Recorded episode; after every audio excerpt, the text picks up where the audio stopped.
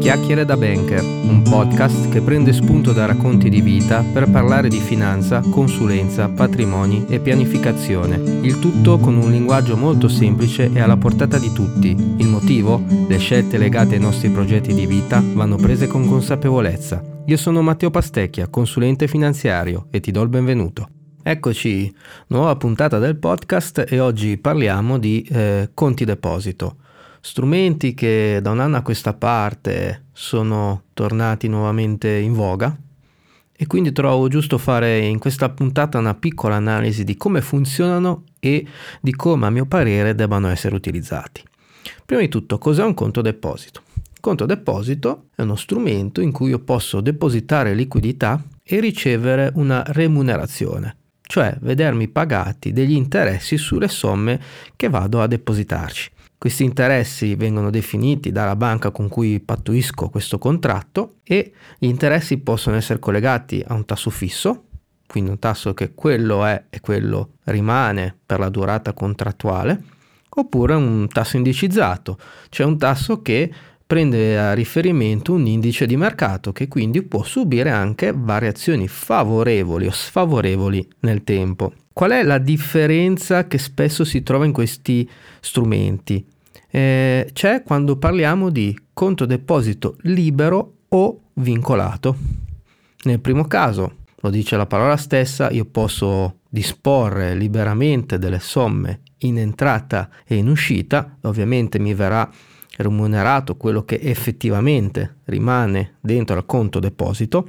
Questa movimentazione la, solitamente la si può fare con eh, movimentazioni di bonifico, mentre nel caso del eh, conto vincolato io vado a pattuire con la banca una durata, un vincolo di tempo. Mi impegno quindi per tot mesi o tot anni a mantenere quella precisa somma lì ferma e vedermi remunerato di conseguenza questa liquidità che metto a disposizione. La differenza quindi principale fra questi due strumenti è che uno ha un orizzonte temporale ben preciso, il conto vincolato, mentre nell'altro ho una, un orizzonte temporale eh, molto più ampio perché posso disporne liberamente. Altro tema importante da tenere in considerazione nei conti depositi è il tema imposte. Quali imposte vado a pagare per il via del fatto che eh, detengo un conto deposito? La prima voce di imposta è eh, uno 0,20% annuo che viene calcolato sull'intera somma. Quindi se il mio saldo è di tot euro, io su quello pagherò allo Stato ogni anno lo 0,20%, mentre sulla sola parte di interessi maturati andrò a pagarci sopra il 26%. Quando poi eh, ci interfacciamo con un conto deposito, L'altra domanda che sorge spontanea dopo il quanto mi dai di tasso è che garanzie ho. In Italia noi abbiamo eh, due fondi che ci vanno a tutelare su questo tema. Uno è il Fondo Interbancario di tutela dei depositi e uno è il Fondo di garanzia dei depositanti del credito cooperativo, quindi quest'ultimo legato all'universo banche di credite, credito cooperativo. Pardon. Abbiamo poi in realtà un terzo eh, elemento che è il cosiddetto schema volontario, ma questo è uno strumento, un fondo di tutela a integrazione del fondo interbancario di tutela dei depositi in cui la partecipazione in questo caso è volontaria. A questi fondi rispettivamente vi partecipano e sono obbligate a parteciparvi tutte le banche che operano in Italia Vale anche per le banche estere questo discorso, a meno che non aderiscano a sistemi di garanzia equivalente all'estero. In questo contesto rimangono estranee le poste italiane dove la garanzia è data direttamente dallo Stato. Quali strumenti eh, vengono tutelati da questi fondi oltre al conto deposito? I conti correnti, i certificati di deposito, i libretti di risparmio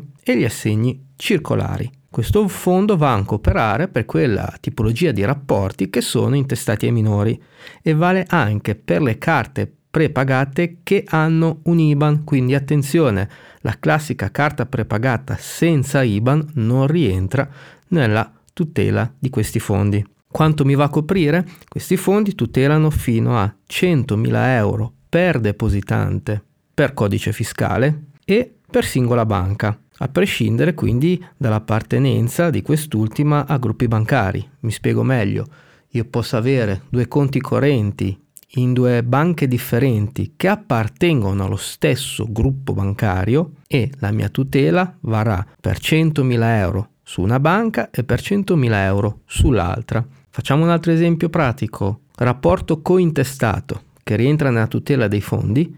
Se il rapporto è cointestato a due persone, la tutela sarà per 100.000 euro per una persona e per 100.000 euro per l'altra. Questo tema ho voluto un attimino approfondirlo perché ovviamente nel considerare l'apertura di un conto deposito devo essere ben consapevole di come vengo tutelato e in quale maniera. Poi se volete approfondire un po' di più sul tema eh, vi indico qua il sito del Fondo Interbancario di tutela dei depositi che è www.f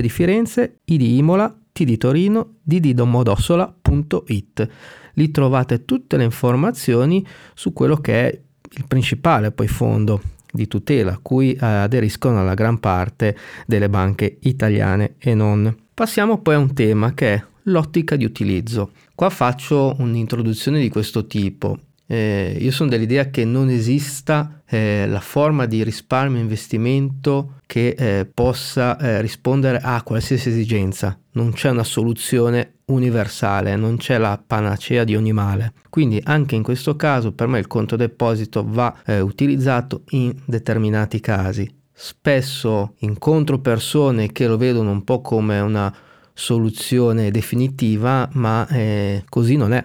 Se noi parliamo di pianificazione finanziaria, approcciarci al conto deposito come unico strumento utilizzabile per gestire i, eh, il mio risparmio, secondo me non ha senso per un semplice fatto. Dov'è che colloco io l'utilizzo del conto deposito? Lo colloco a metà strada fra il conto corrente e gli investimenti che voglio fare. È quel cosiddetto fondo di riserva che mi tengo a disposizione qualora ci sia qualche spesa imprevista. Quindi non sono somme che tengo sul conto perché sarebbero di troppo, ma non sono neanche somme che eh, desidero investire nel tempo perché potrebbero servirmi a breve. Quindi in un orizzonte temporale, a mio, pere- a mio parere, il conto deposito va gestito con un'ottica di breve termine, di somme messe a disposizione che se ci fosse mai una spesa imprevista posso toccare in qualsiasi momento nel caso del conto deposito libero o passati x mesi o x anni nel caso del conto vincolato. Domanda. Nel caso del conto vincolato, se mi servissero prima, proprio su questo tema mi collego anche per segnalarvi una piccola accortezza che eh, vale per i conti vincolati. Il conto vincolato, ipotizziamo che io mm, apro un conto vincolato da eh, 30.000 euro, domani me ne servono 5.000. Io non posso prenderne una parte. Il conto vincolato, per come è impostato contrattualmente, mi dice o prendi tutto o niente. Quindi attenzione in questo caso quando aprite un conto vincolato, piuttosto fate più pacchetti.